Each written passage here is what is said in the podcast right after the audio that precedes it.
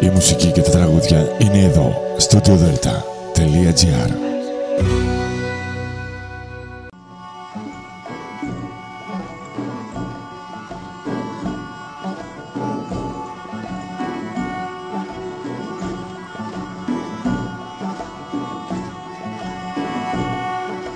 Καλή σας ημέρα κυρίες και κύριοι. Είναι η εκπομπή «Μύθοι και πολιτισμοί» με τη Γεωργία Αγγελή. Ζωντανά από το στούντιο Δέλτα, το ραδιόφωνο της καρδιάς μας.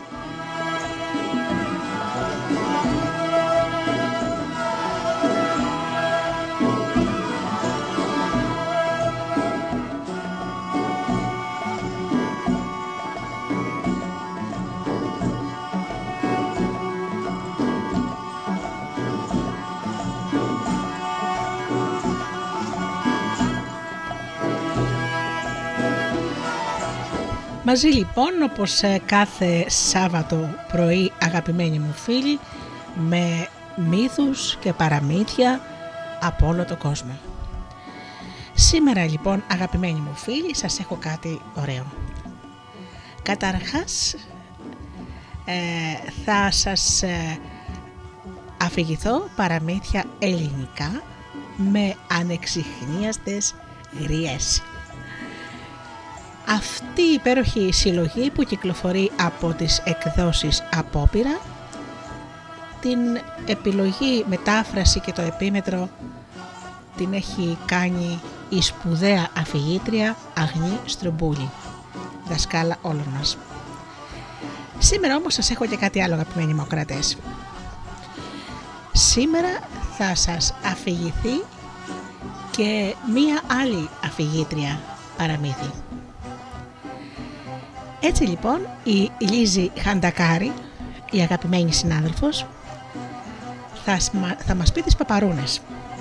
Ένα υπέροχο παραμύθι, ένα από τα αγαπημένα μου, που όπως όλα τα παραδοσιακά παραμύθια μεταφέρει μηνύματα και μας κάνει να σκεφτούμε.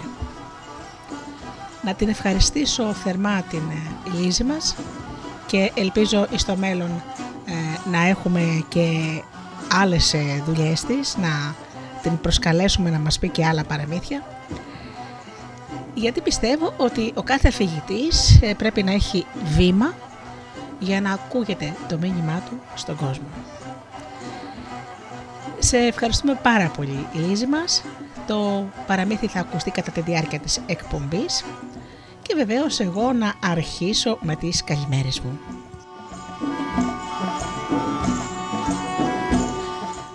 Να καλημερίσω τους ακροατές που πληκτρολογούν www.studiodelta.gr και βρίσκονται εδώ μαζί μας στη σελίδα του σταθμού.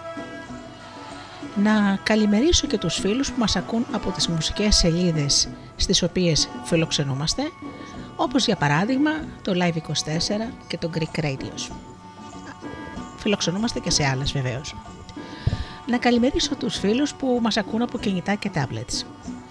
Τους φίλους που μας ακούν από το καινούριο μας app στο Google Play στην ενότητα ραδιόφωνο Ελλάδα FM.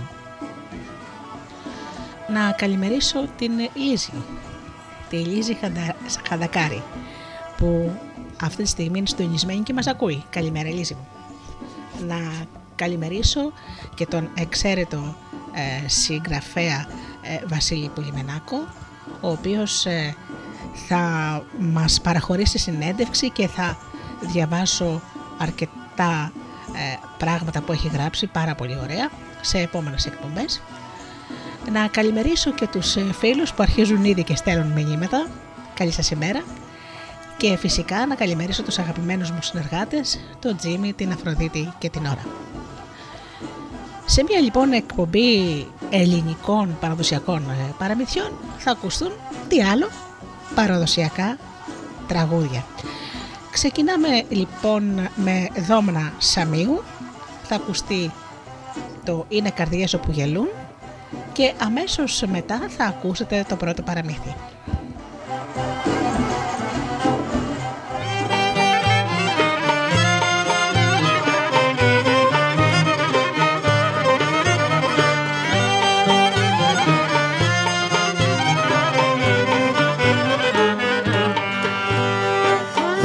καρδιές όπου γελούν, είναι καρδιές που κλαίνε.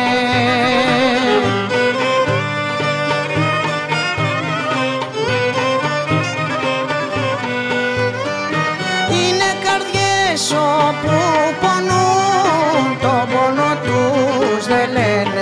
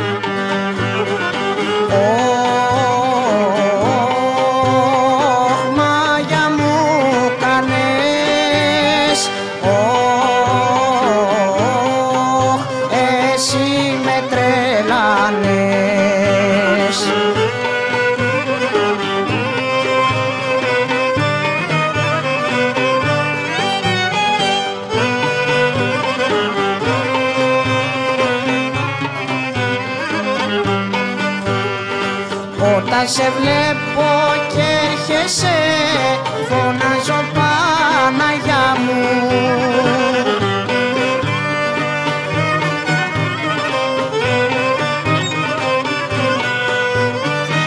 Αυτά τα μάτια τα γλυκά να γίνουνε δικά μου.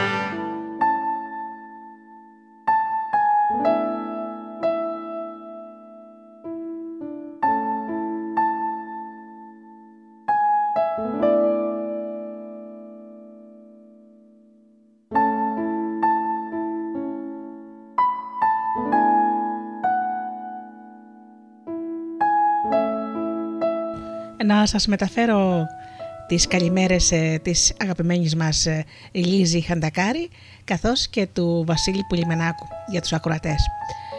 Επίσης να καλημέρισω τους φίλους που μου στείλανε στο inbox στο Facebook, το Γιάννη μας. Καλημέρα Γιάννη. Λοιπόν, θα ξεκινήσω αμέσως τώρα.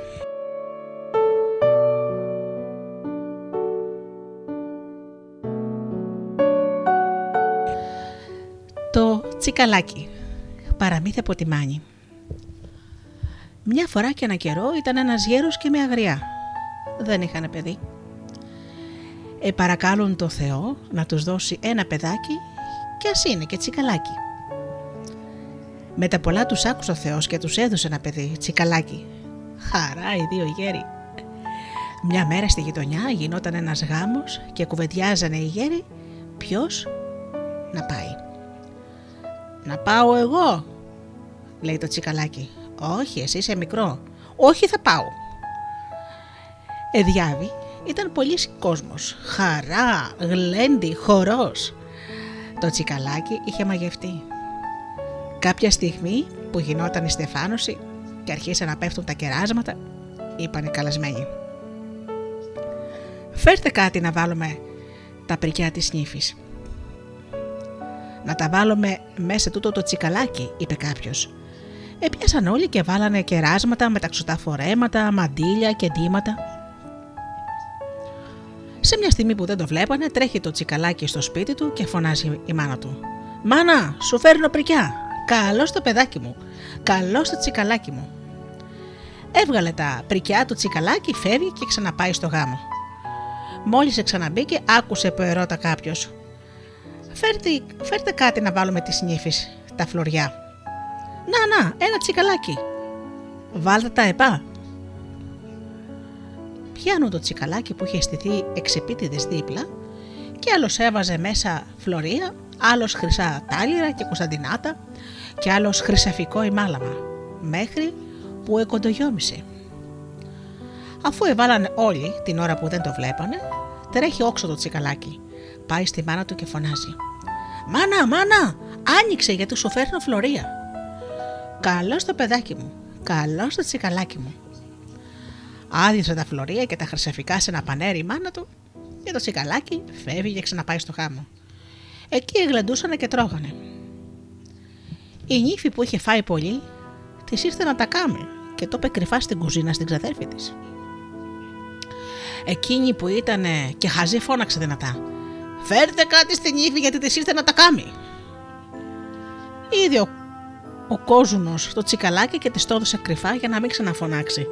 Να το δώσει στην νύφη, γλίγορα, να μην τα ακούνε όλοι. Τα έκαμε η νύφη μέσα στο τσικαλάκι. Τρέχει εκείνο πάλι όξου και πάει στη μάνα του.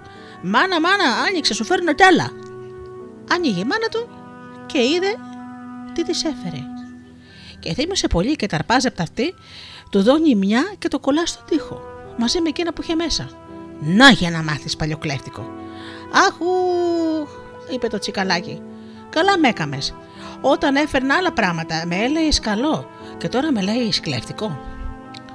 Πάνε οι γονείς της νύφης και πήραν όλα όσα είχε πάρει το τσικαλάκι και την ευάρεσαν τη γριά.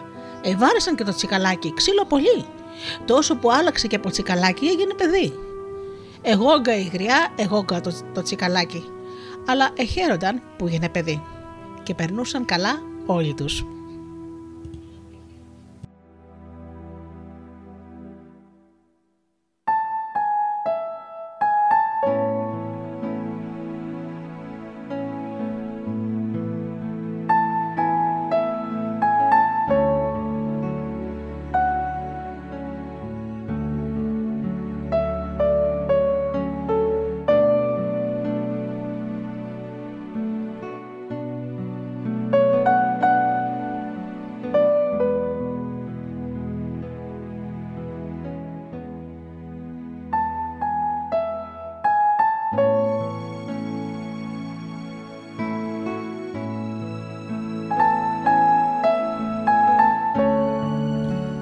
Το λευκό τριαντάφυλλο, Μεσσηνία. Μια φορά ήταν δύο γριές γεροτοκόρες και ζούσαν σε μία έρημο που είχαν ένα καλυβάκι. Τη μία τη μικρότερη ήταν 105 ετών, τη λέγανε Μαρία και την άλλη τη μεγαλύτερη Ελενιό. Μια μέρα που η Ελενιό έλειπε για χόρτα, η Μαρία έβαλε φωτιά και έκαψε τα ρούχα και έσπασε τα πιάτα. Όταν πήγε στο σπίτι η Ελενιό της λέει «Πού είναι μωρή Μαρία τα ρούχα μας?» «Κάου μωρή», Ελενιό της απαντά. «Μωρέ, πού είναι τα πιάτα μας?» «Τάτσι μωρή σου λέω, τα σπάσα όλα και τα έκανα πολλά». Άμα είδε έτσι η Ελενιό ήθελε να τη διώξει και σκέφτηκε και της λέει μια μέρα «Μωρή Μαρία, θέλεις να σε παντρέψω?» «Αν πώς δεν θέλω μωρή Ελενιό». «Σήκω να μου βρεις γαμπρό, εγώ είμαι μικρούλα ακόμα».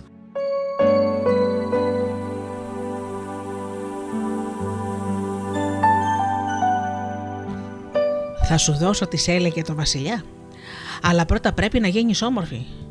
«Αχ, πώς να γίνω», έλεγε η Μαρία.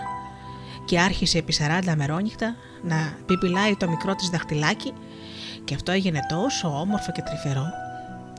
Ήταν και ροδοκόκκινο που άμα το βλέπες νόμιζες πως ήταν 18 χρονών κοπέλας. Σηκώνεται τότε η Ελενιό που δεν την ήθελε και τη φθονούσε και πάει στο βασιλιά και του λέει «Βασιλιά μου, έχω μία κόρη πεντάμορφη που σε αγαπάει πολύ. Είναι όμορφη και κάτασπρη, γιατί ο ήλιος δεν την είδε από τότε που γεννήθηκε». Ο βασιλιάς αμέσως παίρνει το λογό του και πάει στην πεντάμορφη. Πάει όμως μπροστά η γριά και λέει της Μαρίας να κρυφτεί μέσα στο σπίτι και μόνο από μια τρούπα να βγάζει το όμορφο δαχτυλάκι της. Ήρθε λοιπόν ο βασιλιάς και ζητά να δει την κόρη. Και η γριά του λέει πως δεν μπορεί να βγει όξο γιατί ο ήλιος δεν την έχει δει, αλλά μόνο το δαχτυλάκι της θα δεις, μεγάλα βασιλιά μου.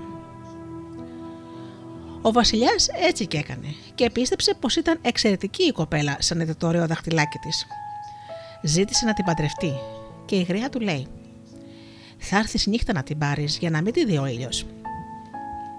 Άμα κανόνισαν ποια νύχτα θα την πάρει, η Ελενιό έγρισε τη Μαρία και της έδισε τα κρέατα με σπάγκο για να τα τεντώσει.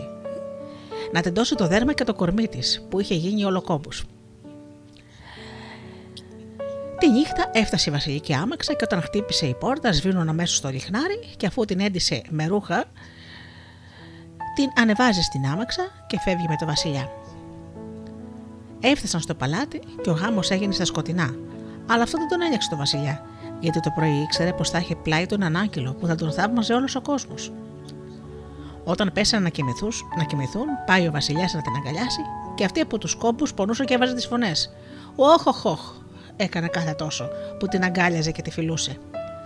Σαν την αγκάλιασε σφιχτά κάποια στιγμή, η Μαρία βάζει κάτι φωνές. «Οχ. Και ο βασιλιάς την αρπάζει και την πετάει όξω από το παράθυρο. Πέφτει ανέστητη μέσα στις 30 φυλιές. Και οι μοίρες που περνούν από εκεί, περασμένα μεσάνυχτα, τη λυπήθηκαν και λέει μια «Σου εύχομαι να γίνεις 18 χρόνων κοπέλα». Και η άλλη λέει «Εύχομαι να γίνεις άσπρη σαν τα τριαντάφυλλα που είναι ολόγυρά σου». Και η τρίτη λέει «Εύχομαι να κάνεις μάτια φρύδια και μαλλιά κατάμαυρα σαν την απόψινή νύχτα». Έφυγαν οι μοίρες και ξημέρωσε. Όταν ο βασιλιάς βγαίνει κάτω να ειδεί τι απόγεινε αυτή που πέταξε τη νύχτα, και σαν βλέπει ένα πεντάμορφο κορίτσι να κοιμάται μέσα στα τριαντάφυλλα, έτριβε τα μάτια του. Τρέχει αμέσως και την παίρνει με προσοχή στην αγκαλιά του, χωρίς να την ξυπνήσει. Τη βάζει στο βασιλικό κρεβάτι και την καμάρωνε. Ξυπνάει αυτή και ρωτά: «Πού βρίσκομαι?» Και ο βασιλιάς της λέει: «Είσαι βασίλισσα». Μια μέρα πάει η Λενιό στο παλάτι να τη δει, και όταν βλέπει πόσο όμορφη είχε γίνει, της λέει: «Πόσο ομόρφινες». Η βασίλισσα για να την εκδικηθεί για ό,τι της είχε κάνει λέει «Πήγα στον κουρέα και με έγδαρε με το ξουράφι». Πάει και λέει σε έναν κουρέα με το στανιό, θέλοντας και μη τον ανάγκασε να τη γδάρει. Παίρνει το ξουράφι αυτός και έλεγε «Πονάς γριά, γδάρε με γεμ γδάρε, τι είναι ο πόνος μπροστακάλι». Σαν έφτασε το γδάρσιμο στο λαιμό και ο κορέας της λέει «Να γδάρω γριά, θες γδάρε, θες μη γδάρεις», είπε και ξεψύχησε η κακή γριά. Έτσι λοιπόν η Μαρία έζησε καλά με τον βασιλιά της και εμείς καλύτερα.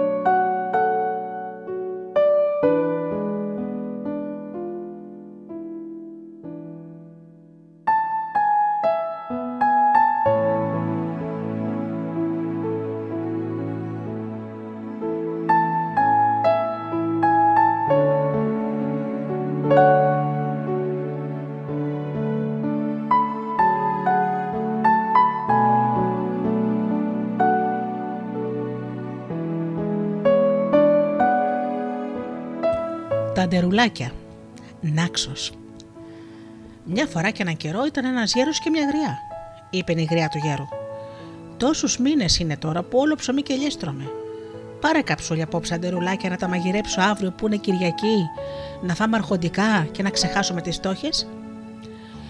Πάει ο γέρος στο χασάπι και τις τα παίρνει. Αυτή τα βάγει σε μια γαβάθο, πάει να τα πλύνει στη θάλασσα. Και εκεί που τα άπλαινε δεν είχε το νου της, χύνεται ένας αητός, της τα παίρνει από τη σκουτέλα και φεύγει.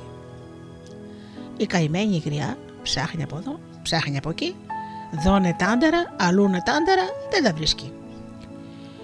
Βλέπει τον αητό και πηγαίνει στο βουνό να τα φάει. Από το φόβο της πια να μην τη δει ο γέρος, τα νύχια της έφεγε να τα πάρει πίσω, μα ασπρόσχε από την αρχή. πάει στον αϊτό. «Αϊτέ μου, αϊτέ μου, δώσ' μου τα άντερα, να μην με δει ο γέρος. Και μου δωκες καμιά φορά κανα κλωσόπουλο να το φάω». Φεύγει και πάει στην κλωσού.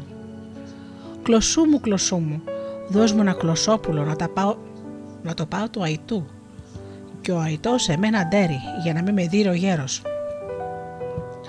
Και μου φέρες ποτέ γέννημα να με ταΐσεις». Πάει στον αλωνάρι. «Αλωνάρι, αλωνάρι, δώσ' μου λίγο γέννημα το κρυθάρι της κλωσούς. Η κλωσού ένα πουλί, το πουλί του αϊτού, αϊτός σε μένα αντέρει, να μην με δει ο γέρος», λέει. «Και μου φέρες ποτέ καμιά καλονιά, σκούπα δηλαδή, να μου σαρώσεις τα λόνι». Πάει στην καλονιά η γριά.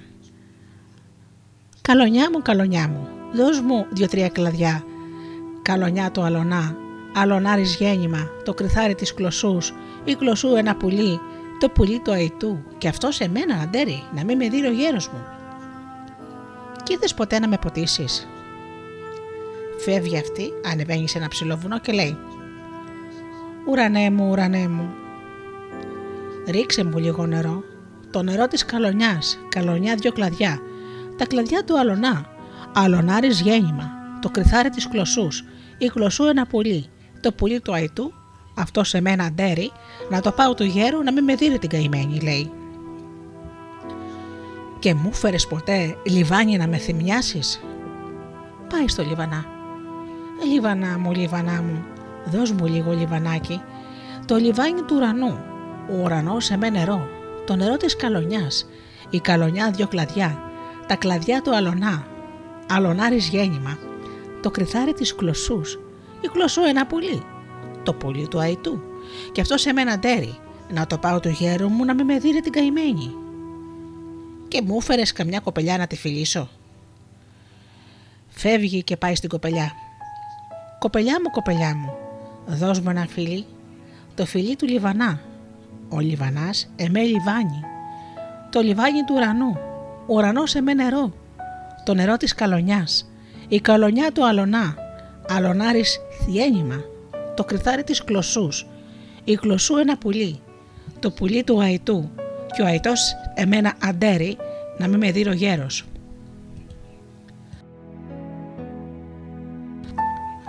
«Και μου φέρες ποτέ ένα ζευγάρι γόβες να βάλω». Πάει στον παπουτσί η γριά.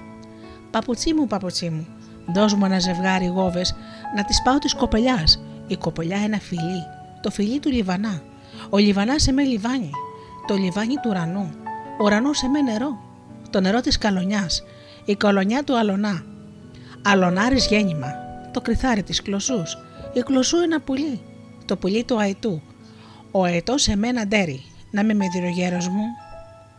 Χωρίς παράδες θα σου δώκω». Πάει στον παραδά.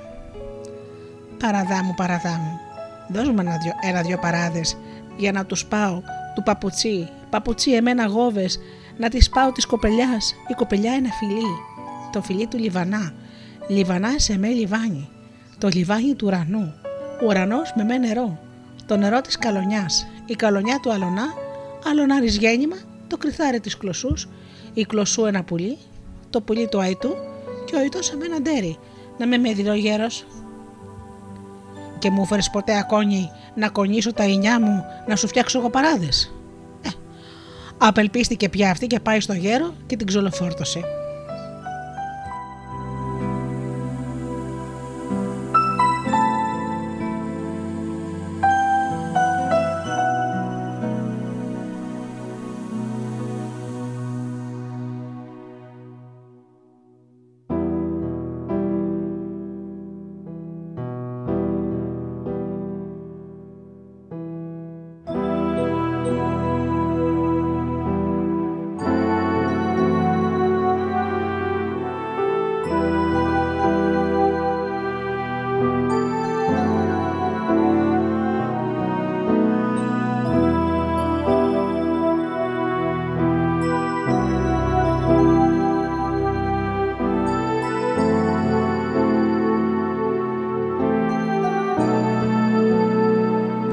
Και τώρα θα ακούσετε 2 ωραία τραγούδια της Αρετής Κετιμέ Η Κετιμέ είναι συμπατριώτησά μου, όπως ξέρετε, μια εξαιρετική καλλιτέχνηδα. Πάμε λοιπόν να ακούσουμε Αρετή Κετιμέ.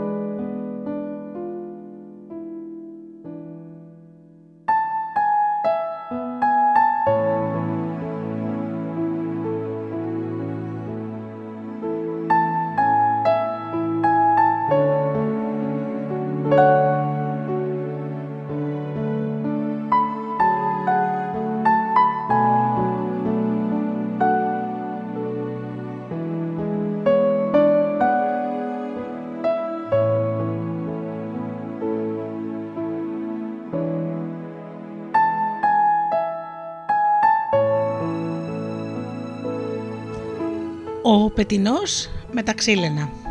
Πάτμος. Μια φορά και έναν καιρό ήταν μια γριά και είχε μια κόρη. Ήτανε πάρα πολύ φτωχιά και ζούσανε με τις κάλτσες που πλέκανε. Πήγαινε κάθε Σάββατο στον τσουραπτζή, τον έμπορο των καλτσών, του αφήνανε τις κάλτσες και τους έδινε κι άλλο νήμα για τον κόπο τους. Με τα γρόσα αυτά πηγαίνανε στον μπακάλι, η γριά έπαιρνε από λίγο καφέ, λαδάκι, ζάχαρη, αλευράκι και ό,τι άλλο θέλανε της δομάδας τους για να ζουνε φτωχικά. Στην πόλη ήταν ένας βασιλιάς και είχε μια κόρη. Αυτή όμως η κόρη μια μέρα αρρώστησε βαριά, γιατί μπαίνανε γιατροί, βγαίνανε από το παλάτι, τη γιατριά της κόρης δεν μπορούσαν να τη βρούνε. Είπε το λοιπόν η κόρη στον πατέρα της: «Αφέντη, εγώ για να γίνω καλά πρέπει να μου φέρεις όσους άντρες και γυναίκες ξέρουνε να μου λένε παραμύθια». Ευθύς ο πατέρας της έβγαλε διαλαλισμό σε όλη την πολιτεία: «Όποιος ξέρει παραμύθι να πηγαίνει στο παλάτι να το λέει στη βασιλοπούλα». Δεν γινότανε καλά. Ας αφήσουμε τώρα τη βασιλοπούλα και ας πιάσουμε τη γριά. Ένα Σαββατόβραδο που πήγε τις κάλτσες στον τσουραπτσί, γύρισε στο μπακάλι, επήρε τα πράγματα και τα πήγε στην κόρη της και της λέει: «Μωρή κόρη, πάρε τα πράγματα και κάμε προζύμι. Ζήμωσε κι εγώ να βρω κανένα δυο χορταράκια, τώρα που έχουμε και το λαδάκι μας, να τα φάμε λαδωμένα. Δώσ' μου το καλαθάκι, το μαχαίρι και ένα τσουβαλάκι, να βρω και μερικά πασαλάκια, ξυλαράκια δηλαδή, για να μαγειρέψουμε». Της έδωκε η κόρη το μαχαίρι, το καλάθι, το τσουβαλάκι, έκαμε το σταυρό της ήγρια και κίνησε για το βουνό. Όσο ανέβαινε στο βουνό, έβρισκε μερικά χορταράκια, μα για κακή της τύχη άρχισε να βρέχει. Σωστή βροχή, στρωτή. Τώρα πού να πάει, σπίτι δεν είχε κοντά, τίποτα δεν είχε. Βρίσκει μια κουφάλα μιανού δέντρου, μπαίνει μέσα και σκεπάζεται με το τσουβαλάκι. Η βροχή εβάστασε ίσα με τα μεσάνυχτα. Σαν ξαστέρωσε, ακούει ένα κρότο. Τρούκου τράκα. Βάζει το μάτι της από μια τρύπα της κουβάλας και την άδει. Ένα πετεινό με τα ξυλενάκια, τα τσοκαράκια του, και στο στόμα να κρατά ένα σκηνάκι για να τραβά ένα γαϊδουράκι, και πάνω στο γαϊδουράκι είχε φορτωμένα 3 τουλούμια γεμάτα. Τότε η γριά, περίεργη όπως ήτανε, βγήκε από την κουφάλα, επήρε τις παντούφλες στο χέρι και έτρεξε πίσω από τον πετεινό. Σταματάς σε ένα μέρος ο πετεινός και από πάνω μια πλάκα. Αφήνει το σκηνάκι με τη μύτη του και πιάνει το κρικέλι. Το κρικέλι της πλάκας και την ανοίγει. Παίρνει πάλι το σκηνάκι στη μύτη του και κατεβαίνει 40 σκαλιά. Από πίσω του η γριά να τον ακολουθά να δει τι θα γίνει. Μόλις εκατεβήκανε, η γριά πήγε κάτω από τη σκάλα και κρύφτηκε για να μην την δει κανείς. Το γαϊδουράκι με τον πετεινό στάθηκαν και ήρθανε 2 δούλες. Φορτώσανε το γάιδαρο, επιάσανε 3 μεγάλες λεκάνες και αδειάσανε στη μια το ένα τουλούμι και είχε μέσα μέλι. Αδειάζουν και το άλλο στη λεκάνη, είχε γάλα. Αδειάζουν και το τρίτο στην τρίτη λεκάνη, είχε ροδόσταμα. Μόλις τα αδειάσανε οι δούλες, έρχονται 3 αητοί. Οι 2 ήτανε κάτασπροι και ο άλλος μαύρος. Ευθύς εβουτυχτήκανε πρώτα στο μέλι για να ξεκολλήσουν τα φτερά τους, στο γάλα για να καθαριστούν και ύστερα στο ροδόσταμο για να μυρίσουνε. Και γίνανε 3 νιοί που έλαμπαν σαν τον ήλιο. Ευθύς πάνε στην τραπεζαρία που ήταν το τραπέζι γεμάτο φαγιά και κάτσανε να φάνε. Οι 2 τρώγανε, επίνανε, τραγουδούσαν και έλεγαν: «Στην υγεία της μάνας μας και της καλής μας». Ο άλλος εκαθότανε, μήτε έτρωγε, μήτε έπινε. Παραμονάχα έκλαιγε και του λέγανε και οι άλλοι: «Φάει και εσύ, πιες και θα την ξαναδείς πάλι». Αυτός όμως δεν έτρωγε. Άμα τελειώσανε οι άλλοι το φαΐ τους, επήγανε στις κάμαρές τους να κοιμηθούν. Επήγε και ο μαυροφορεμένος στη δική του. Αντί να κοιμηθεί, να ανοίγει μια κασέλα και βγάζει μια κορώνα. Την βάνει στα γόνατά του και αρχινά να λέει: «Όχου, τι έκανα και σου πήρα την κορώνα σου και από τότε δεν σε ξανάδα. Τάχατες άρρωστη είσαι, τάχατες επέθανες. Κλάψτε με πόρτες, κλάψτε με, παράθυρα, κλάψτε με μόμπιλα». Και ευθύς όλα αρχίσαν το κλάμα, εκτός από μία πόρτα που έσκασε στα γέλια. Εθύμωσε το Βασιλόπουλο και λέει της πόρτας: «Αν αύριο το βράδυ μου το ξανακάνεις, θα πιάσω το παλτά και θα σε χωρίσω στα δύο». Πίσω από την πόρτα που γελούσε ήταν η γριά και είχε βάλει το μάτι της γλιδερότρυπα και έβλεπε όσα γινόταν.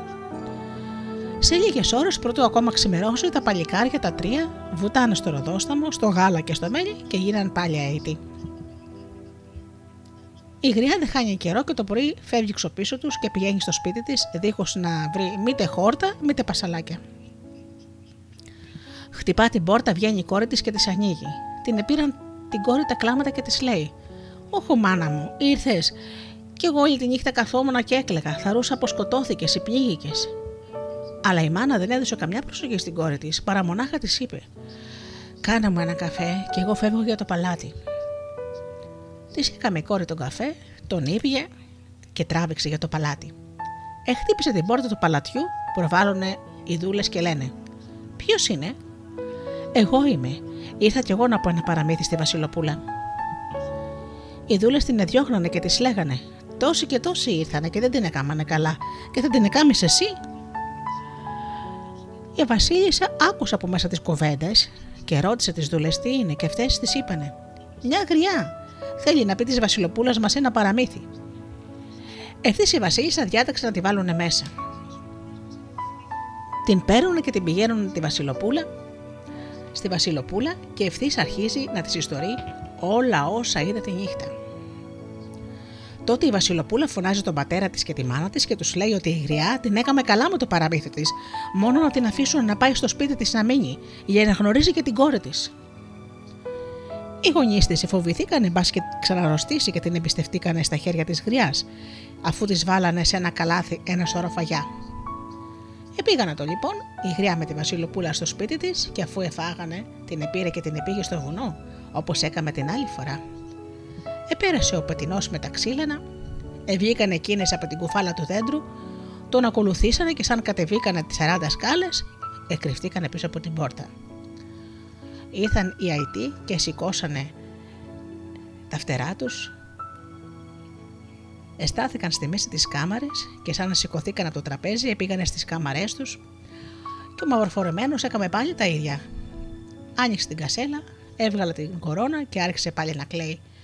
Και εκεί που φώναζε «Κλάψτε με πόρτες, κλάψτε με, παράθυρα κλάψτε με, μόμπιλα κλάψτε με», όλα εκλαίγανε και μόνο η πόρτα που ήταν από πίσω η γριά με τη Βασιλοπούλα γελούσε. Θύμωσε για τα καλά το παλικάρι και πιάνει τον μπαλτά και λέει της πόρτας: «Ήρθε η ώρα να σε σπάσω».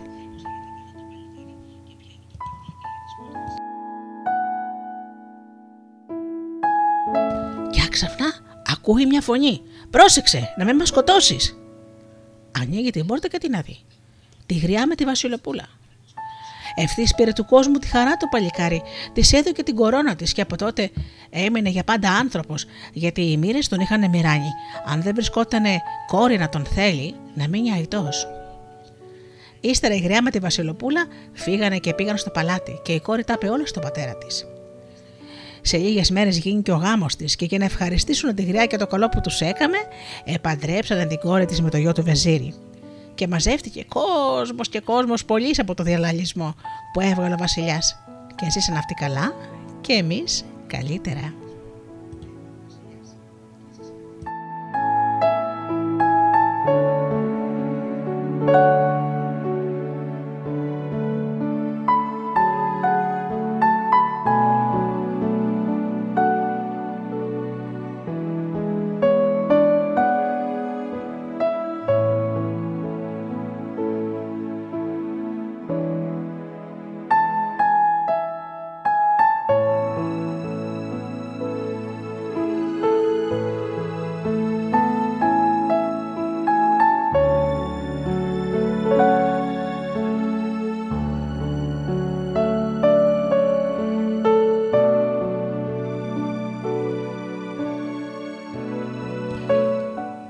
τώρα είναι η κατάλληλη ώρα για να ακούσουμε το παραμύθι της αγαπημένης μας Λίζη. Οι παπαρούνες. Πάμε λοιπόν να το ακούσουμε.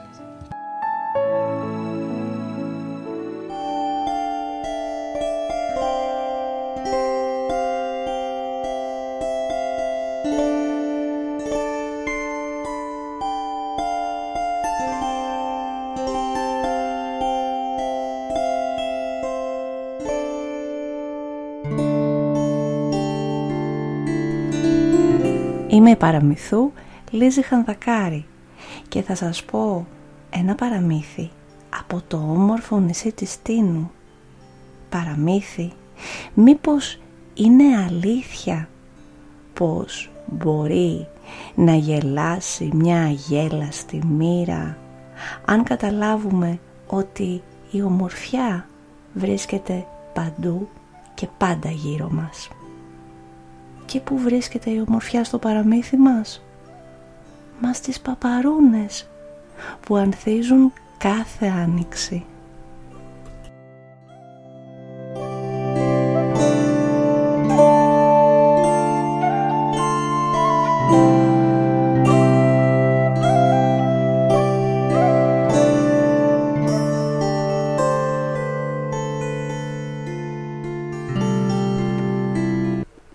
Αρχή παραμυθιού. Και όπως αρχίζουν όλα τα παραμύθια, μια φορά και έναν καιρό, σαν τότε και σαν τώρα, ζούσε μια γριούλα μαζί με τη θυγατέρα της σε ένα μικρό καλύβι. Θαρώ πως ήταν η πιο φτωχή γριά του κόσμου, μα βοήθεια ποτέ από κανέναν δεν ζητούσε. Το κορίτσι της ήταν ό,τι είχε στον κόσμο. «Έχει για εμάς ο Θεός μάνα?» τη ρωτούσε τις κρύες νύχτες του χειμώνα, όταν έτριζε το καλύβι από τους ανέμους. «Έχει ο Θεός. Πάντα έχει. Δίνει και δίνει πολλά. Φτάνει να δεις την ομορφιά του», έλεγε και ξανάλεγε η γριά στη θυγατέρα της. Εκείνη άκουγε, μα δεν μπορούσε να καταλάβει. Το κρύο έφτανε στα σωθικά της και φοβόταν πως ο Θεός της είχε ξεχάσει.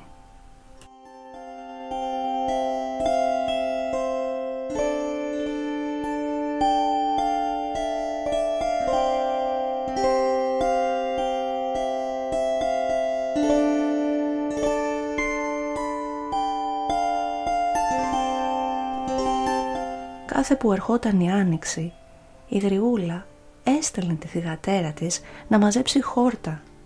Μια μέρα του Μαγιού, η κόρη ξεμάκρινε πολύ. Ακολούθησε ένα άγνωστο μονοπάτι. Μη με ρωτάτε το γιατί. Άλλοι είπαν πως ξελογιάστηκε από ένα ευωδιαστό ανέμι και άλλοι πως ακολούθησε ένα κοτσίφι που όλο και λαϊδούσε. Τα χωράφια γύρω της ήταν ολάνθιστα. Όλα τα δέντρα είχαν γεμίσει φύλλα. Όλη η φύση είχε αναστηθεί μπροστά στα μάτια της.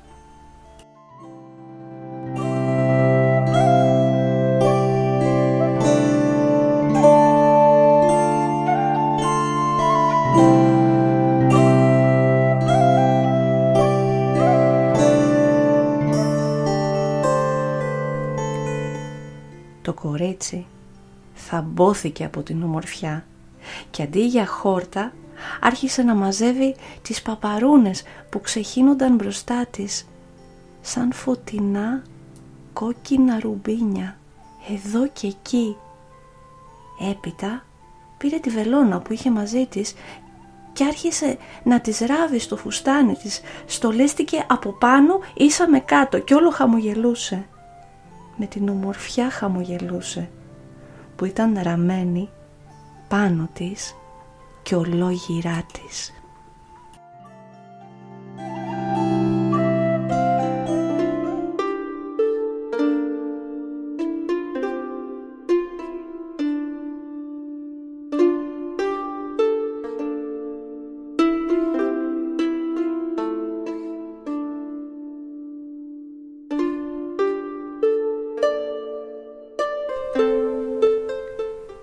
Εκείνη τη στιγμή πέρασαν οι μοίρες και άμα την είδανε, οι δυο μεγάλες χαμογέλασαν, μα εκείνη που γέλασε με την ψυχή της ήταν η μικρότερη, που ποτέ ξανά δεν είχε γελάσει. Είπε τότε η μεγάλη μοίρα: «Αφού έκανες την αδελφή μας να γελάσει, θα σε μοιράνουμε. Να γίνουνε μαλάματα, τζιβαερικά τα λουλούδια που φορείς». Η μεσαία λέει: «Η ωραία του κόσμου να γεννείς. Και όσο μιλείς, ρόδα και τριαντάφυλλα να πέφτουν από το στόμα σου». Και λέει τότε και η μικρότερη: «Βασίλισσα θα σε κάμω. Τώρα θα περάσει πάνω στο άτι του ο βασιλιάς να σε πάρει γυναίκα του. Θα χάσει το νου του σαν σε δει».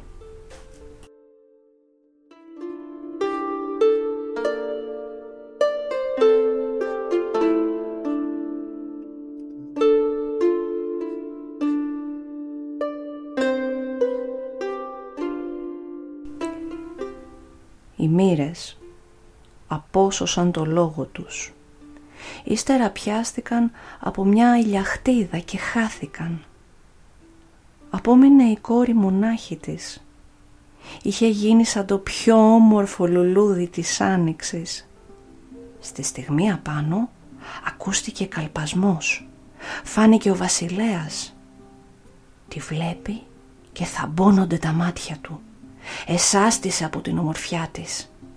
Σταμάτησε απότομα σημά της και λέει: «Μα τι είσαι?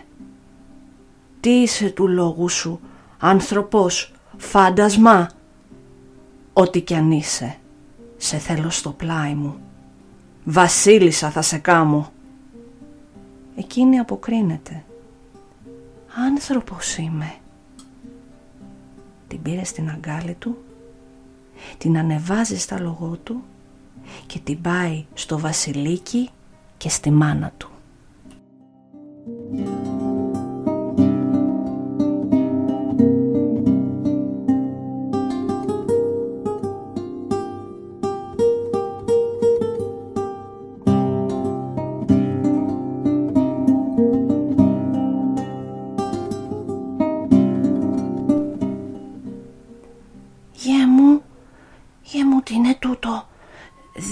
«Άνθρωπος αυτή, φάντασμα είναι», έλεγε η μάνα του βασιλιά με φόβο. «Όχι μάνα, μη φοβάσαι, άνθρωπος είναι». Και περάσανε οι μέρες και είδε η βασιλομάνα την προκοπή της κόρης και γινήκανε γάμοι. Εχάρη και ο κόσμος όλος με τη νέα βασίλισσα. 40 μέρες, 40 νύχτες χόρευαν, τραγουδούσαν, έτρωγαν, έπιναν. Όλοι ευχήθηκαν στο νιόπαντρο ζευγάρι. Και η ζωή τους ήταν ωραία. Όλα τα καλά είχανε. Και ο βασιλιάς την επρόσεχε τη βασίλισσα σαν τα μάτια του τα δυο.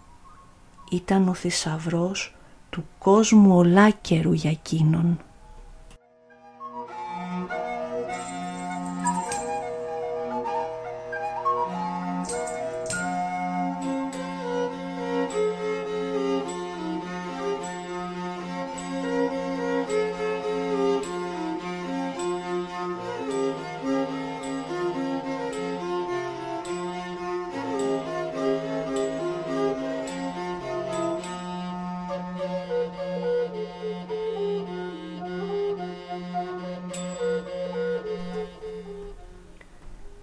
Μια μέρα κάθονταν στην κάμαρή τους. Εκείνη του χτένιζε το κεφάλι και ξάφνου την πιάνουν γέλια, δυνατά γέλια. «Τι έχεις μάτια μου και γελάς? Πες και στον άντρα σου να χαρεί», της λέει. Και εκείνη απαντά: «Να, κοίταζα το γέννη σου και πώς να σου το πω, μου φάνηκε σαν τη σκούπα του παλατιού μας». Με τα λόγια που άκουσε ο βασιλιάς, σπαρτάρισε η καρδιά του από τη λύπη. Μα να το ξέρετε, η λύπη, ακόμη και στα παραμύθια, γίνεται θυμός. Και ο θυμός τρύπωσε μέσα του σαν φίδι φαρμακερό.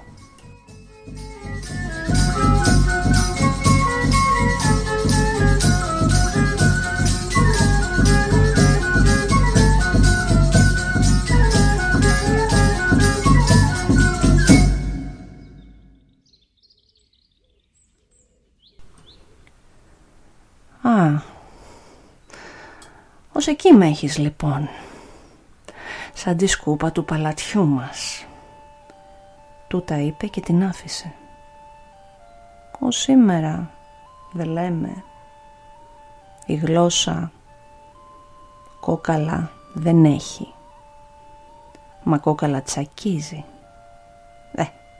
Ο βασιλιάς ένιωθε τσακισμένος.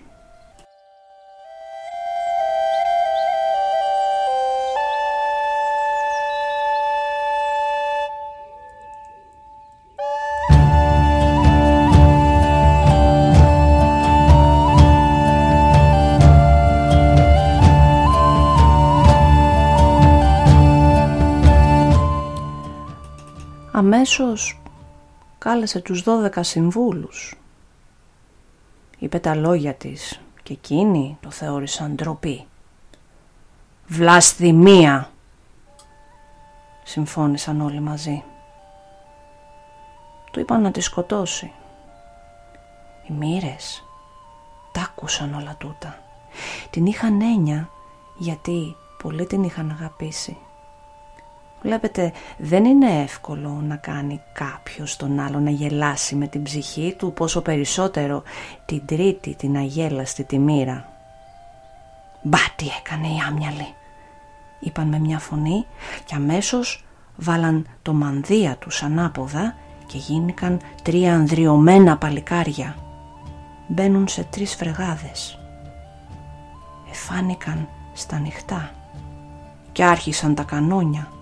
Κι όλος ο κόσμος έτρεχε να δει τα καράβια. «Ήρθαν 3 βασιλικά καράβια», φώναζαν.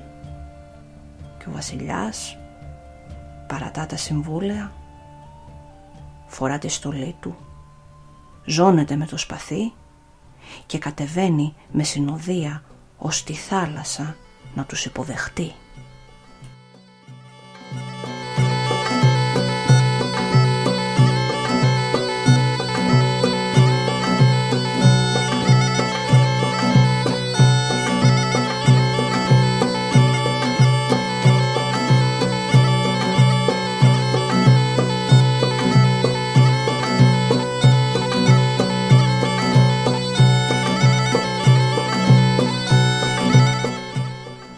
«Πόλεμο δεν θέλουμε, βασιλέα.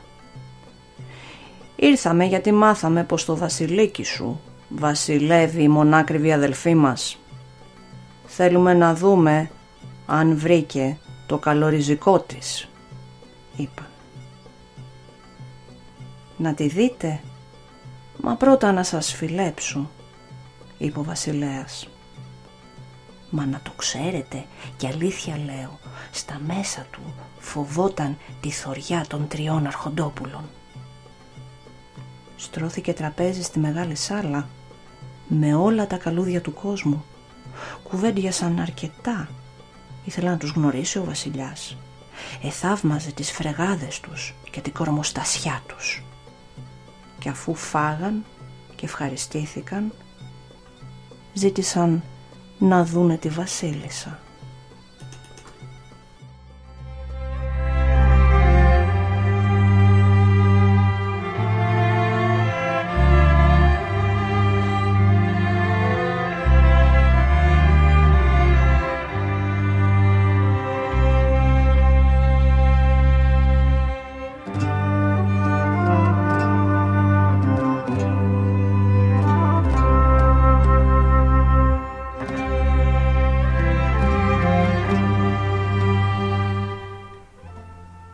Πήγαν στην κάμαρά της και όταν έκλεισαν τη θύρα έβαλαν ξανά το μανδύα τους από την καλή και πήραν τη σωστή μορφή τους. «Άμια λύσε, όλη την ομορφιά του κόσμου έχεις κι όλα τα καλά», της λέει η πρώτη. «Βασίλισσα γίνηκες και ακόμη δεν έμαθες να ορίζεις τον λόγο σου», της είπε η μεσαία. «Μάθε να μην πληγώνεις την αγάπη. Εμείς σε μοιράναμε σωστά. Πάρε τώρα τούτο», είπε η μικρότερη και της έδωσε ένα σκουπάκι όλο μπριλάντι και διαμάντι. Το κρέμασε πίσω στη θύρα και ύστερα της λέει: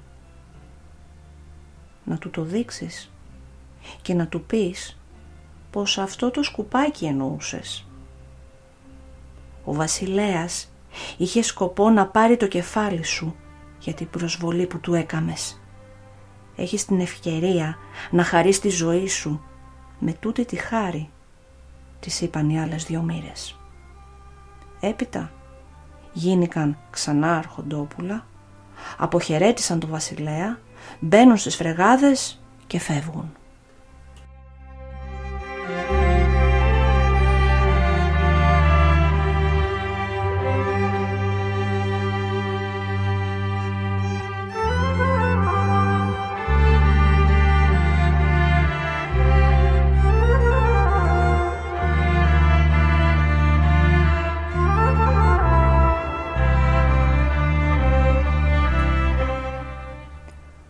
Ο βασιλέας πήγε στην κάμαρα της βασίλισσας, μα πριν ανοίξει καλά-καλά τη θύρα, λαμποκοπούσε φως μέσα από όλες τις χαραμάδες στην κλειδαρότρυπα και σαν μπήκε, βλέπει να κρέμεται πίσω από την πόρτα ένα ολόχρυσο τζιβαερικό. Ο τόπος όλος είχε γεμίσει φως. «Τι είναι τούτο?», ρώτησε. «Είναι η σκούπα του παλατιού μας που μοιάζει με το γέννη σου, ψυχή μου», του λέει η βασίλισσα με ένα χαμόγελο. Τότε ο βασιλιάς ένιωσε το φως να μπαίνει μέσα στην ψυχή του. «Μα πόσο άδικο είχα! Πόσο άδικο! Συγχώραμε! Θύμωσα τόσο πολύ και δεν κατάλαβα τα λόγια σου. Εσύ τα είπες για να με τιμήσεις, όχι για να με καταφρονήσεις». Ύστερα τι να σας πω. Λέει το παραμύθι πως από τότε αγάπησαν περισσότερο και ζήσανε ευτυχισμένοι. Μα μήτε εγώ ήμουν εκεί. Μήτε να με πιστέψετε.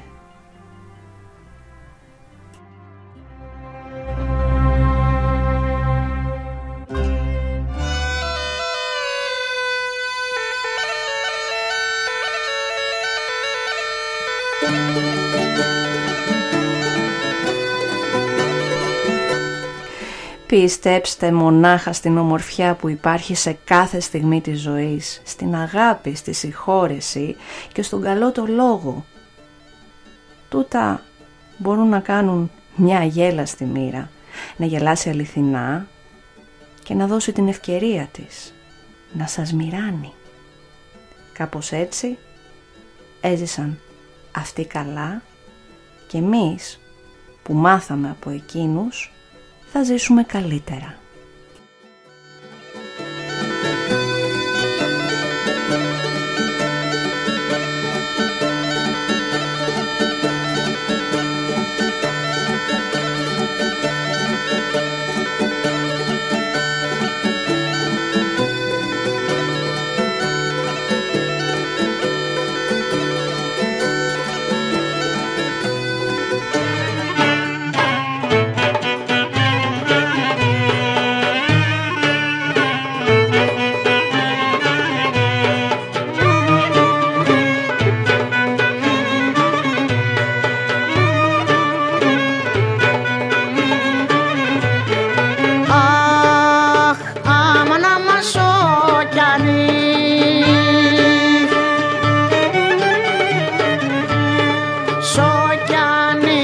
Καρδιά μου σε πονεί.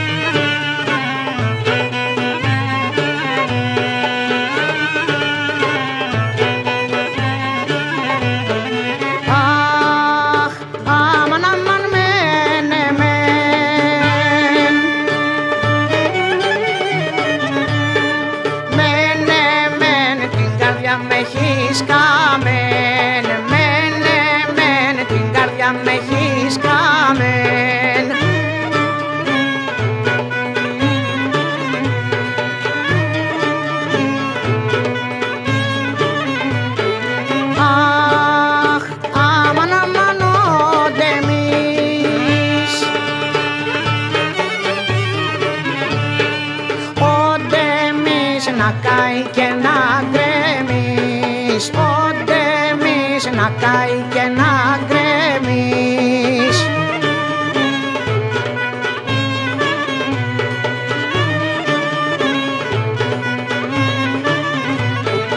Αχ, αμάν, αμάν, Πέργαμα.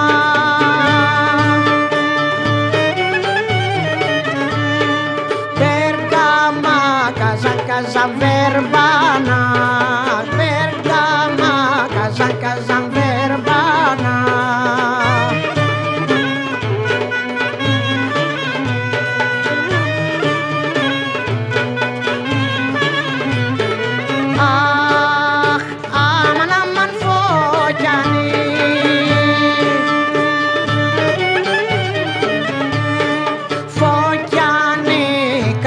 Μου σε πόνει, κοκκιάνη, καρδιά μου σε πόνει.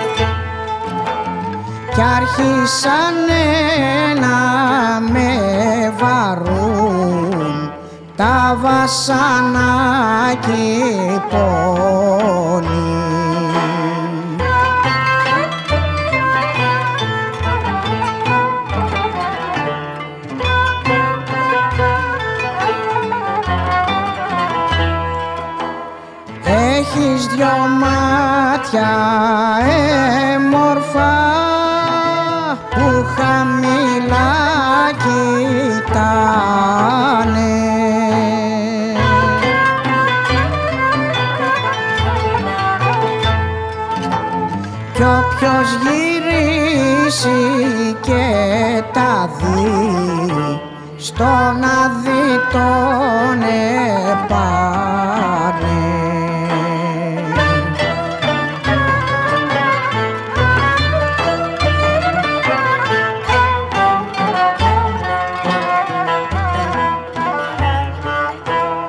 Τα μάτια σφέρνουν συννεφιά, τα φρύδια σφέρνουν μπόρα.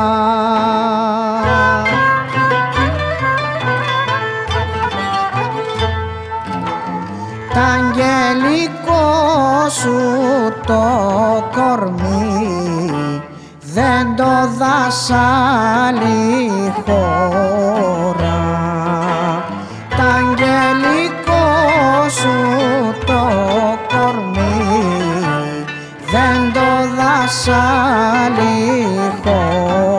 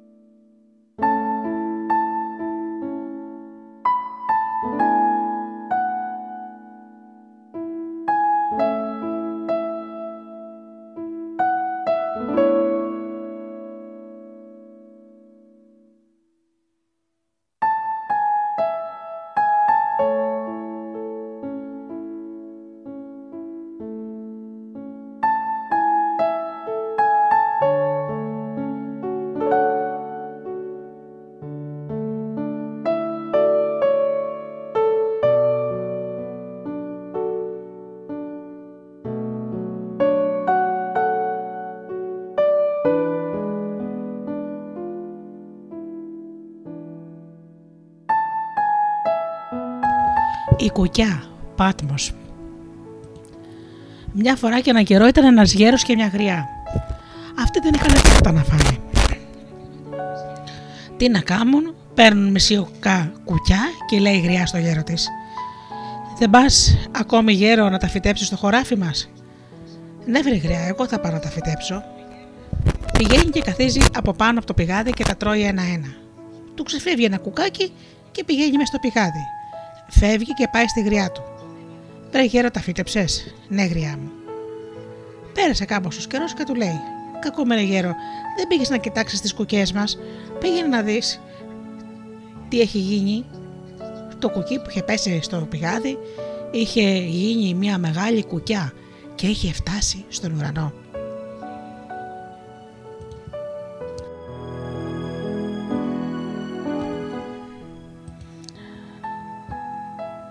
Αρχινά και ανεβαίνει φίλο-φίλο και πάει στον ουρανό και βλέπει το φεγγάρι να μαλώνει με τον ήλιο και από το κακό τους ο ήλιος να φεύγει τη νύχτα και το φεγγάρι τη μέρα.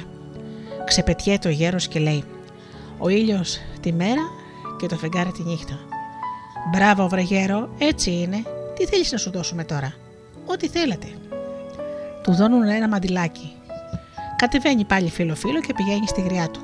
Να κακομοίρα γριά, σου φέρε ένα μαντιλάκι. Και τι να το κάνω. Τώρα θα δει τι θα το κάνεις. Του φωνάζει. Μαντιλάκι μου, σε θέλω. Και βλέπεις και στρώνεται μία τράπεζα ούλο φαγιά.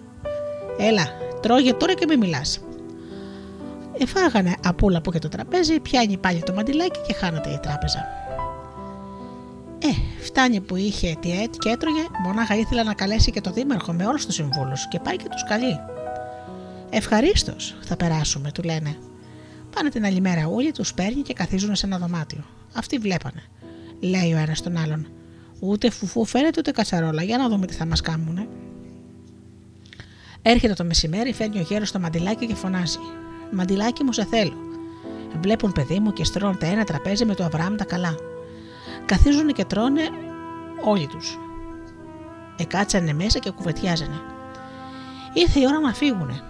Ο γέρος είχε ξεχάσει το μαντιλάκι πάνω στο τραπέζι. Με τη φασαρία που τον χαιρετούσαν δεν είχε προσέξει πως έχασε το μαντιλάκι. Το αρπάζει ο δήμαρχος και έφυγε πρώτος. Και στον τόπο που ήταν του γέρου είχε βάλει το δικό του. Το βράδυ πηγαίνει να πιάσει το μαντιλάκι και φωνάζει. Μαντιλάκι μου, σε θέλω. Τίποτα όμως αυτός. Ποιος δέρνεται, ποιος χτυπιέται. Ο γέρος τρέχει και πάει στο δήμαρχο. Δώσε μου το μαντιλάκι μου και πάρε το δικό σου. Άντε, φύγε από εδώ, παλιόγερε. Και τον αδιώξανε με τις κλωτσιές. Πάει στο σπίτι του, τελειώσαν από την πείνα, πηγαίνει στο χωράφι, ανεβαίνει πάλι φίλο-φίλο. Βλέπει πάλι τον ήλιο και το φεγγάρι να μαλώνουν. Τους είπε ο γέρος. Ο ήλιος τη μέρα και το φεγγάρι τη νύχτα. Μπράβο, γέρο, έτσι είναι. Και του δίνουν πάλι μια όρνηθα. Κατεβαίνει και λέει: Τι να την κάνω εγώ την όρνηθα. Ώσπου να κατέβει, ο κόρφος του ήταν γεμάτος λύρες. Πάει πάλι στη γριά του. Έλεγα κακομοίρα γριά να χαρούμε και να τρώμε κάθε μέρα αντί κουτσουλιές λύρες. Επλούτησε τώρα ο γέρος και λέει της γριάς του: Τώρα θα την επάω στο χρυσοφό να μου την μαλατώσει.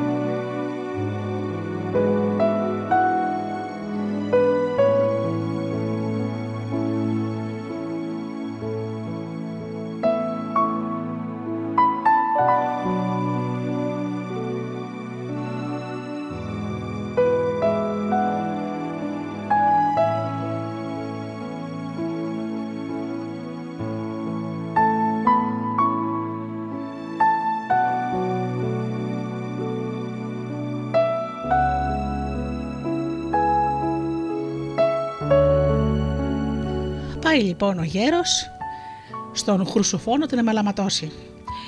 «Θέλω να μου την αμαλαματώσεις». «Πολύ ευχαρίστως», κάνει ο χρυσοφός.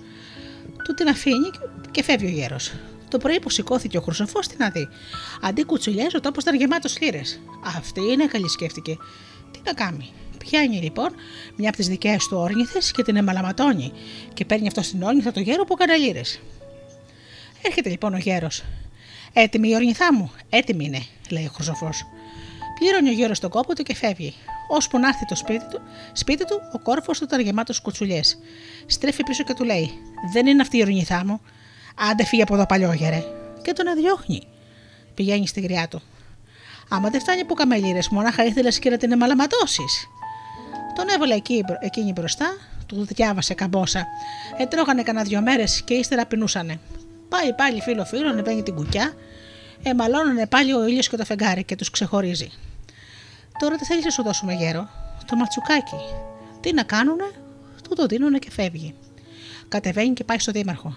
«Δώσ' μου το μαντιλάκι και στο λέω με το καλό». «Βρε, άντε φύγε από το παλιόγυρε, ύστερα από τόσο καιρό ζητάς μαντιλάκι». «Ματσουκάκι μου σε θέλω». Και τον έκανουνε το δήμαρχο σαν το όριμο σίκο. Και παίρνει και το μαντιλάκι του και φεύγει.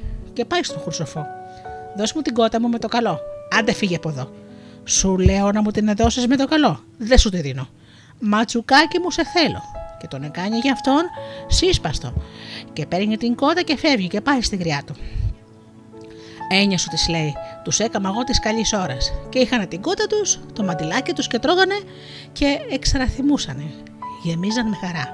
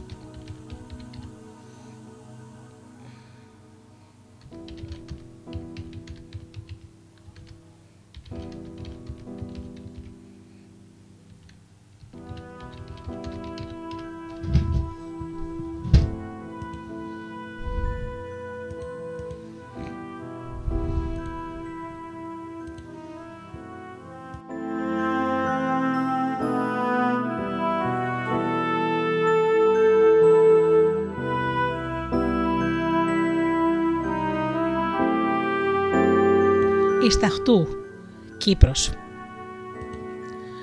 Μια φορά, κυρά μου, ήταν μια γριά και είχε 3 κόρες.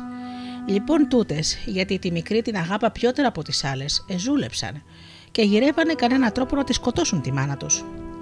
Αποφασίσανε να βγούνε σε ένα δώμα ψηλό με τη μάνα τους και να πάρουν από εκεί ένα δράχτη και όποια σκοπεί η κλωστή να την εφάνε. Βέβαια η μάνα τους ήταν γριά και αδύνατη και ήθελε να τη σκοπεί εκείνης η κλωστή. Επιάσαν τα δράχτια τους και βγήκανε πάνω στο δώμα. Τούτης της καημένης της γριάς, αδύνατα τα χέρια της, της εκόπη η κλωστή μια φορά. «Α, μανούλα μου», λαλούν, «να σε φάμε». Ύστερα τούτη τους λαλεί τους: «Ε, κόρες μου, συγχωράτε μου.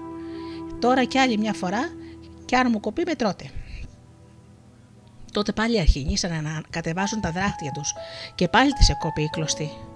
«Α, μανούλα μου», λαλούν της, «να σε φάμε». «Ε, κόρης μου, συγχωράτε μου και τούτε τη φορά, και αν στις 3 μου κοπεί, φάτε με». Πάλι αρχινήσανε να κατεβάζουν την κλωστή και πάλι της εκόπηκε. «Ε, πια δεν σου το συγχωρούμε, θα σε φάμε». Και πιάσανε την καημένη τη μάνα τους και αρχίσανε να κάνουν τη μασίσα της σκοτώσουν. Τούτες ανέδε πια πως ήθελαν με τα σωστά τους να τη σκοτώσουν, φωνάζει της μικρής της κόρη και λαλεί της. «Έλα, κόρη μου, και να σου παραγγείλω».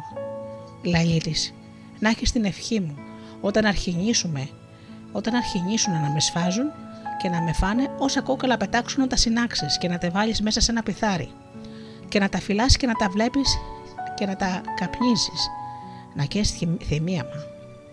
40 μερόνυχτα και να μην λείπεις από την κάμαρο που είναι.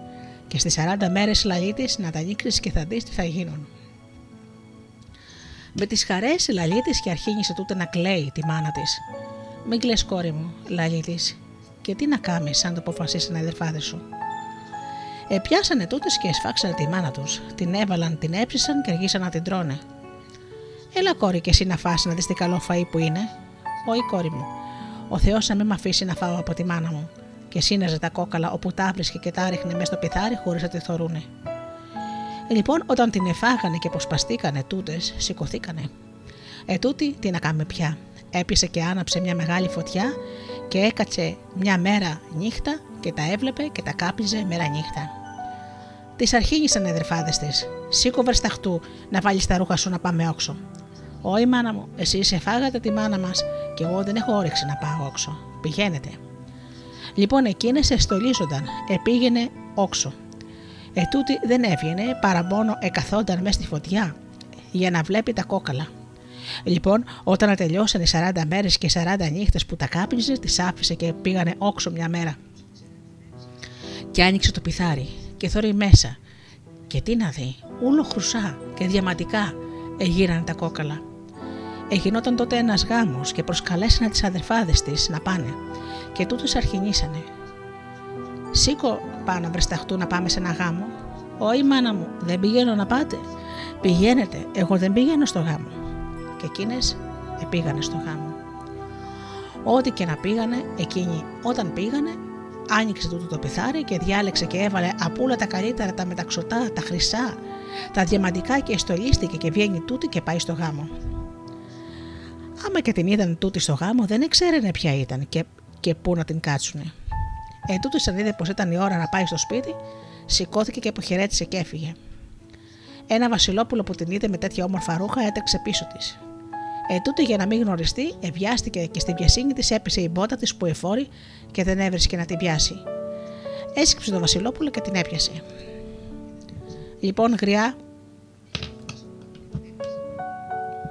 «Λοιπόν, κυρά μου, πέμπει και φέρνει μια γυρολόγα». Και την έδωσε να τη γυρίζει και όποιος πηγαίνει να του πει του βασιλέα.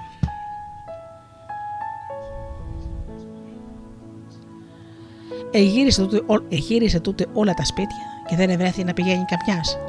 Λοιπόν, πήγε και κοντά της. Τη φορούν οι αδερφάδες της, δεν τους πήγαινε. Τη φορεί η σταχτού, της πήγαινε με μεγάλη με μικρή. Ύστερα πήγε και τα είπε στο βασιλέα και αρχίνησε και έκαμε τη μασίς να την πάρει. Πια άμα την επήρε ο βασιλέας, πιάνει 2-3 του παλατιού και πήγε στο σπίτι της, άνοιξε το πιθάρι και άρχισε να τα βγάζει. Οι αδερφάδες της άμα τα είδαν έμειναν απορριμμένες που βρήκε τόσο θησαυρό που είχε μες στο πιθάρι. Όταν την αναρωτήσανε που τα ήβρε, λαλεί τους, «Είναι τα κόκαλα της μάνας μου και η ευχή της». Τότε τους έδωσε εκείνο που θέλησε και της μιας και της άλλης και τα άλλα τα πήρε στο βασίλειο και έζησε καλά και τους αφήσαμε και εμείς εκεί και ήρθαμε.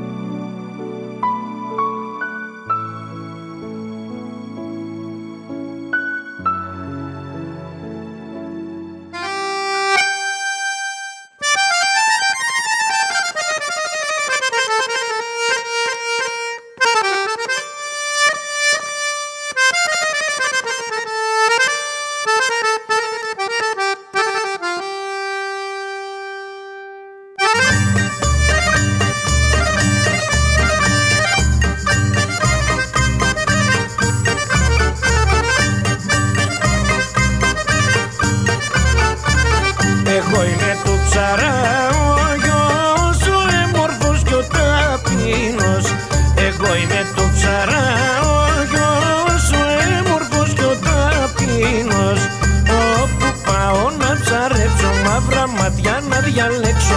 Όπου πάω να ψαρέψω, μαύρα ματιά να διαλέξω.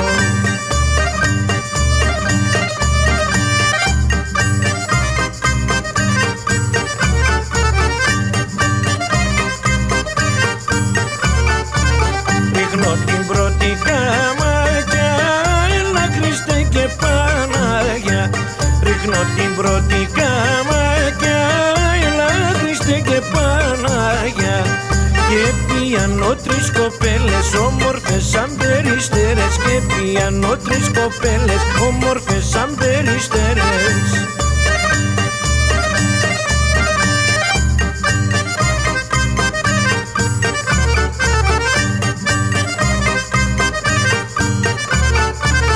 Η μια ήταν απ' το Γαλάτα, βάστα το νου της δυνατά.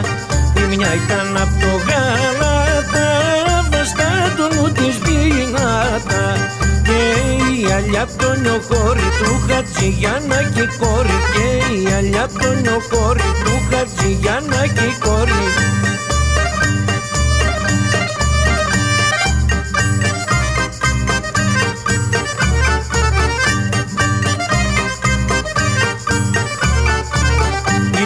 Η μικρότερη και απ' όλες η ομορφότερη.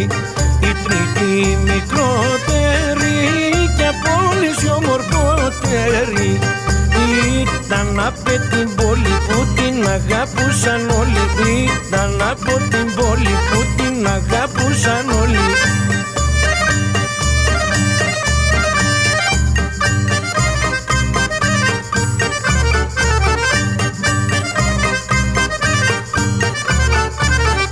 Την αγαπάγα κι εγώ, να την επάρω δεν μπορώ. Που την αγαπάγα κι εγώ, να την επάρω δεν μπορώ. Το σπίτι της δεν ξέρω που να πάω να τη γυρεύω. Το σπίτι της δεν ξέρω που να πάω να τη γυρεύω.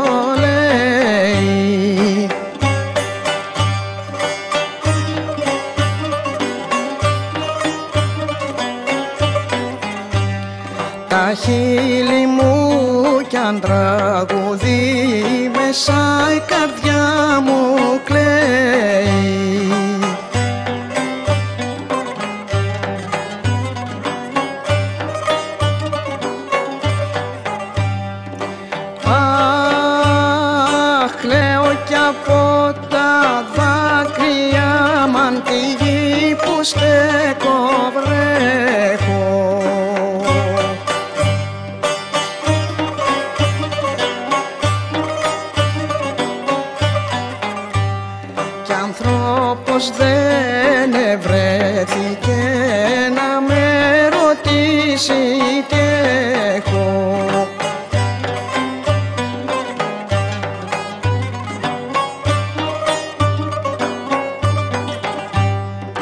Αχ, σκίσε φωνή μου τα βουνά μαν και πέρασε σαν άστρο.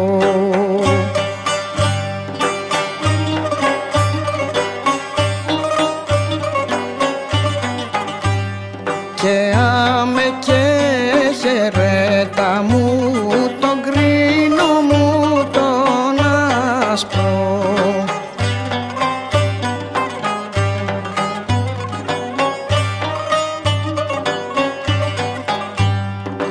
Αχ, ήλιε μου στο βασίλε μου αμαν περίμενε λιγάκι.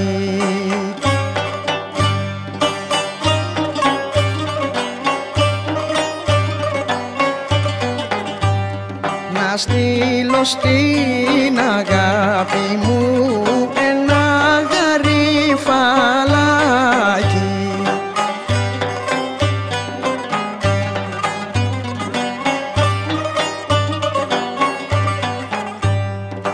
Αχ, ήλιε μου τι σου έκανα μαν και πας να βασιλέψεις.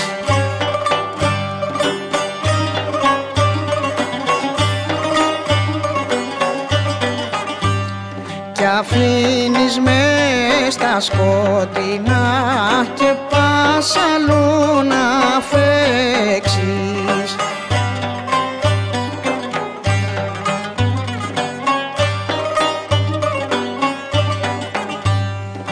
Αχ, παίρνει νοτιά, φέρνει νερό, αμάν παίρνει βοριά, σιωνίζει.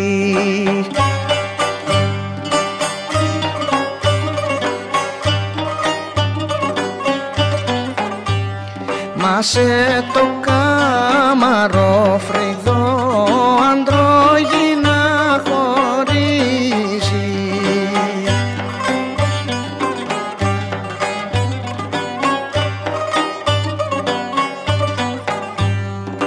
Αχ, η αγάπη θέλει φρόνηση, αμάν θέλει ταπεινοσύνη.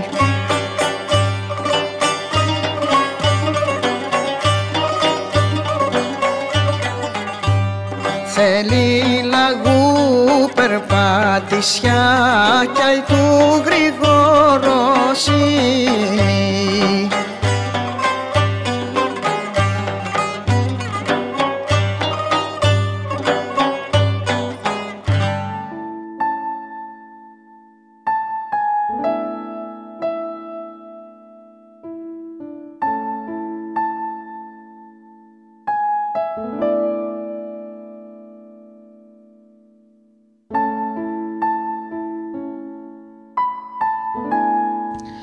Η έξυπνη γριά, Κάρπαθος.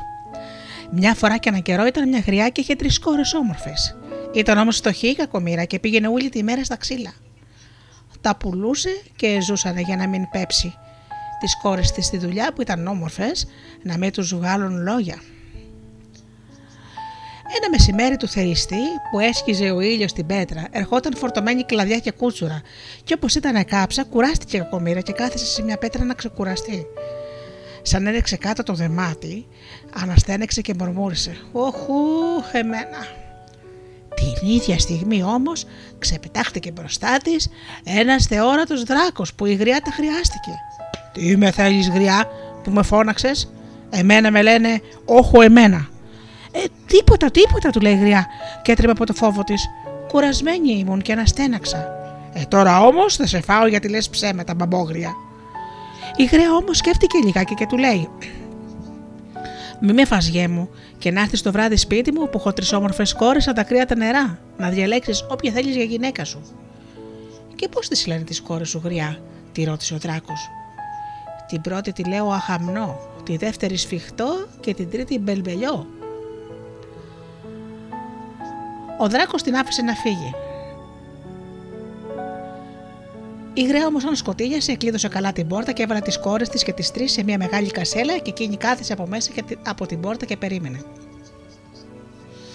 Σε λιγάκι έτριξε η γη που σήμαινε ο δράκος.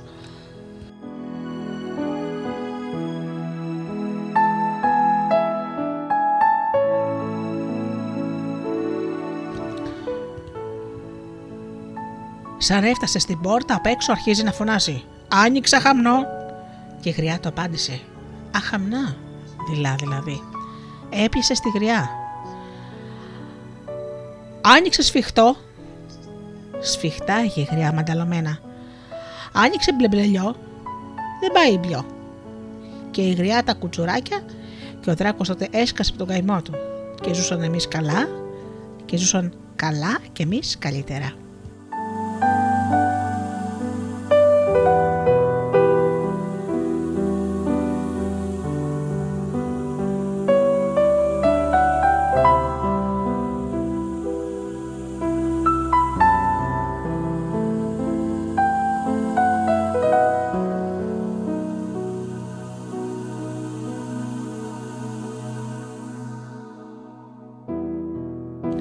Η Αρκούδα, Ροδόπη.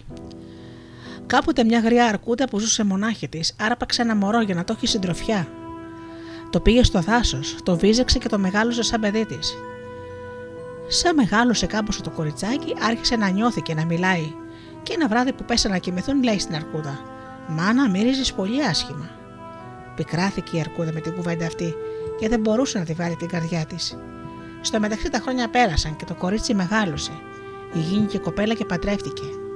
Και δεν πέρασε πολύς καιρός και μια καλή μέρα κίνησε η αρκούδα και πήγε στο σπίτι της θυγατέρας της να τη δει.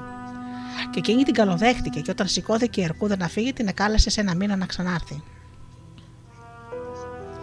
«Πάρε ένα τσεκούρι και κόψε τη φτέρνα από το πόδι μου», παρακάλεσε τότε η αρκούδα. Μα η κόρη της δεν ήθελε να της κάνει τέτοιο κακό. «Δεν μπορώ να κάνω τέτοια πράγμα σε εκείνη που με μεγάλωσε σαν μάνα», είπε. Μα η αρκούδα την παρακάλεσε τόσο που στο τέλος πήρε η κόρη το τσεκούρι και έκοψε τη θέρνα της. Έφυγε ύστερα στο δάσος η αρκούδα και σαν πέρασε ένας μήνας είστε πάλι στο σπίτι της θυγατέρας όπως το είχαν συμφωνήσει. «Τι έγινε πήγε στο πόδι σου, μάνα?» τη ρώτησε η θυγατέρα μόλις την είδε.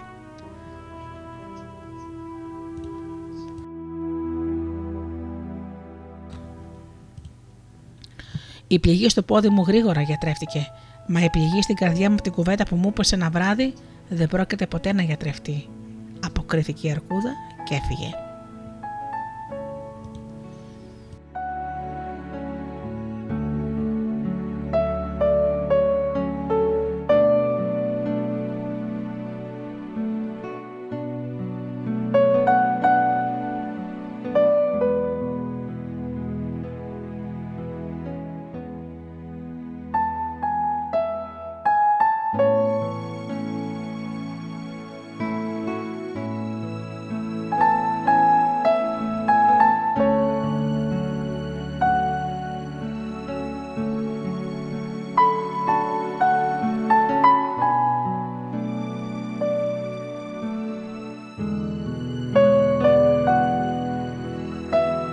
Η γριά δρακόντισσα, Χίος. Ήταν δύο γειτόνισσες, η μια είχε κόρη και η άλλη γιο. Λέει μια στην άλλη: «Πρε γειτόνισσα, να πάρει η κόρη σου το γιο μου, που ξέρουμε ένας τον άλλο να συμπεθεριάσουμε». «Ναι, αμέ», λέει η άλλη. «Έκαναν τον αραβόνα, σχεδιάσανε και το γάμο, αλλά λένε να πάμε πρώτα στη χώρα να ψωνίσουμε». Τότε πηγαίνανε με τα ζώα στη χώρα. Ετοιμάστηκαν λοιπόν να πάνε. Τη νύχτα χτυπάει η πόρτα, ρωτάει η κοπέλα ποιος είναι και λέει ένας: «Εγώ, ο αραβωνιαστικός σου. Έλα πάμε να ψωνίσουμε». Κατεβαίνει η κοπέλα, δεν βλέπει τίποτα. Πήγαινε μπροστά αυτός, πίσω εκείνη σκοτεινά και δεν έβλεπε. Και του λέει: «Πού με πας?» «Να εδώ στο στάβλο, να ανοίξουμε να βγάλουμε το μουλάρι με το γάιδαρο και να πάμε στη χώρα». «Έμπα μέσα». Την κλείνει μέσα και σηκώνεται και φεύγει. Και αυτός ήταν ο δράκος. Η κοπέλα έκλαιγε και σκάλιζε το δωμάτιο γύρω-γύρω, σκάλισε ώσπου βρήκε ένα κρικέλι. Το τραβάει από κάτω, βλέπει μια σκάλα. Κατεβαίνει τη σκάλα και πηγαίνει σε μια γειτονιά άγνωστη. Ήταν δρακοντογειτονιά. Η κοπέλα όμως δεν ήξερε. Πάει πιο κάτω, βλέπει μια γριά και της λέει έτσι και έτσι. Αυτή ήταν η μάνα του δράκου και της λέει: έλα να σε κρύψω. Το βράδυ που θα έρθει ο γιος μου, ο δράκος, θα σε χώσω μέσα στα κουρέλια που μου φέρνει ο βασιλιάς και του υφαίνω κουρελούδες. Ίσως μπορέσω να σε σώσω. Μόλις ήρθε ο δράκος, τυχόνι μες στα κουρέλια. Λέει λοιπόν ο δράκος στη μάνα του: βρε μάνα, ανθρώπινο κρέας μου μυρίζει. Άντε, όλη τη μέρα έτρωγες ανθρώπους και σου μυρίζει και εδώ. Του δίνει η δρακόντισσα να τρώει και φεύγει. Αυτή τη βδομάδα ήρθε ο αυλάρχης του βασιλιά να πάρει τις κουρελούδες και του λέει η δρακόντισσα: έχω έναν άνθρωπο, μπορείς να τον πάρεις από εδώ γιατί θα τον φάει ο δράκος? Να τον πάρω, λέει αυτός. Την πιάνει η γριά και επειδή ήταν πάρα πολύ όμορφη, κούκλα, της βάζει μέλι και της κολλά φτερά, της βάζει και μια μουτσούνα και την έντυσε, για να μην φαίνεται πως είναι κοπέλα, και την παίρνει αυτός και σηκώνονται να φεύγουν. Την επήρε λοιπόν εκεί στο παλάτι και λέει στο βασιλιά: έφερε έναν άνθρωπο και θέλει να δουλέψει. Μπορεί να ταΐζει χήνες και να τρώει, δεν ζητάει πολλά πράγματα. Και την επήρε ο βασιλιάς. Αυτή λοιπόν πήγαινε στις πάπιες, στις χήνες και τις έβοσκε. Και εκεί που τις έβοσκε είδε μια στέρνα που λουνόταν οι πάπιες, και εκείνη έβγαζε τα κουρέλια και τη μάσκα και τα φτερά και λουζόταν. Έτυχε λοιπόν μια μέρα να περνάει το βασιλόπουλο από εκεί και να την δει. Και άμα την είδε, την αγάπησε και παραφύλαξε στα χείλια της στέρνας ώσπου να βγει, και της λέει: ποια είσαι? Τότε αυτή του είπε την ιστορία της, και το παιδί λέει: θέλεις να γίνεις γυναίκα μου? Η κοπέλα ήθελε βέβαια. Την επαντρεύτηκε και φέραν και τη μάνα της και κάμαν γάμους και χαρές και εξεφάντωσες πολλές.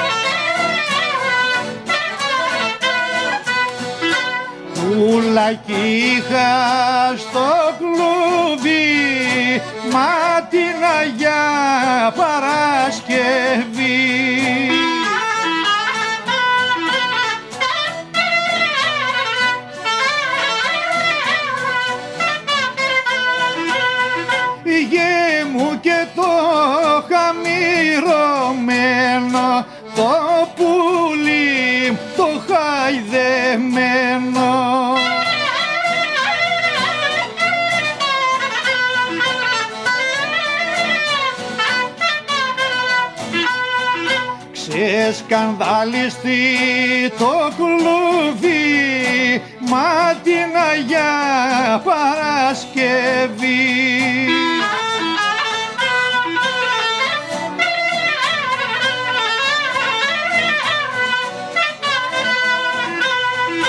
Γέμου και μου φύγε τα ειδώνη, γέμου το πέτρο χελιδώνη.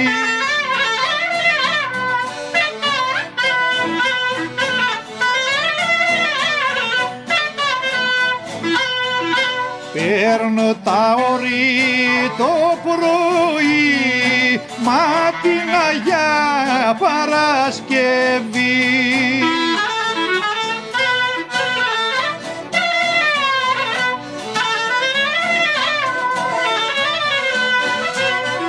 Γέμου και τα βουνά ρωτώντας, τον Θεό παρακαλώντας.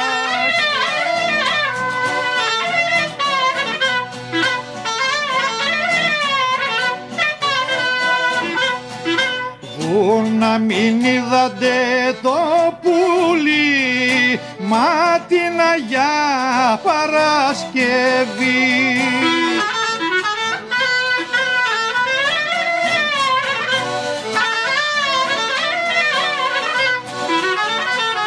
Γε μου μην είδατε τα ειδώνει, το πουλί, το χελιδώνει.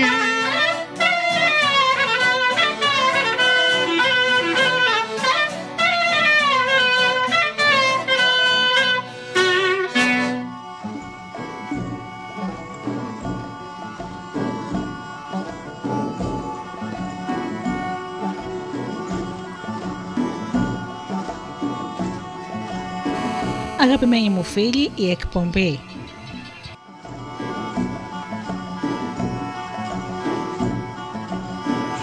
εκπομπή Μύθοι και Πολιτισμοί έχει φτάσει στο τέλος της. Σας ευχαριστώ θερμά για αυτές τις 2 ώρες που ήμασταν εδώ μαζί στο Studio Delta. Να ευχαριστήσω για άλλη μια φορά την αγαπημένη μας Λίζη που τόσο ευγενικά μας έστειλε το ωραίο της παραμύθι.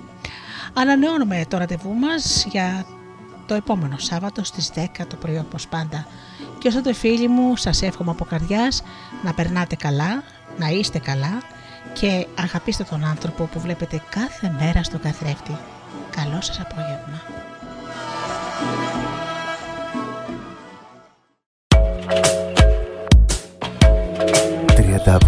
www.studiodelta.gr